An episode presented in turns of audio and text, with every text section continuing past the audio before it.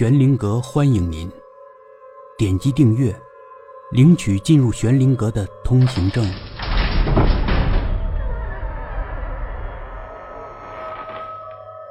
教授的秘密第一集。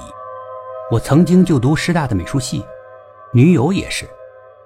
那年大三，我选择了国画专业，而女友黄玲则选择了油画专业。所以在我没课的时候。总是往四楼油画教室里跑。这一天，我完成了自己的作品之后，从二楼走到四楼，油画教室的门紧闭着，门中央的玻璃上贴着一大张纸，上面写着“闲人免进”。哼，不就是最近在画人体吗？咱们学艺术的谁没见过呢？去年我就画过。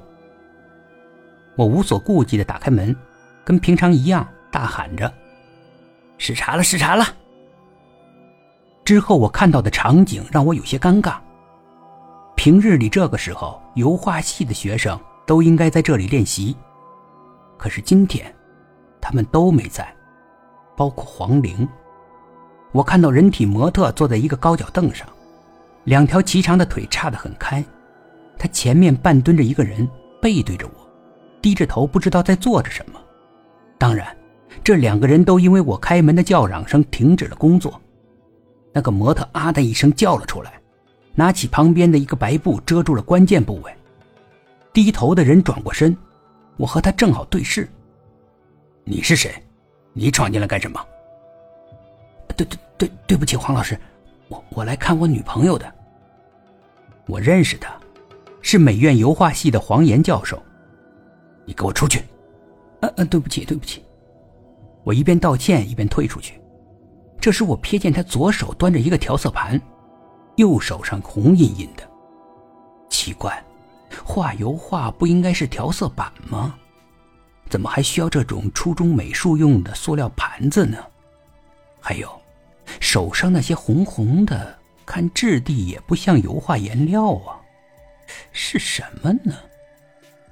还看什么？不要打扰我工作。黄岩教授似乎感觉到我的目光停留在他的双手上，把手放到了身后，朝我狠狠地瞪了一眼。我连忙从外面把门带上，心里升起一团疑云。我走下楼，脑子里还在回想刚才的事情。这时候我感觉身后有些异样，好像有人跟在我身后面，心道不妙。难道黄教授跟踪我？不可能吧，好歹是公共场所，他能把我怎么样啊？我渐渐放慢了脚步，正打算回头，一双手重重的搭在我的肩膀上，我不由自主的大喝一声：“谁呀？干什么？”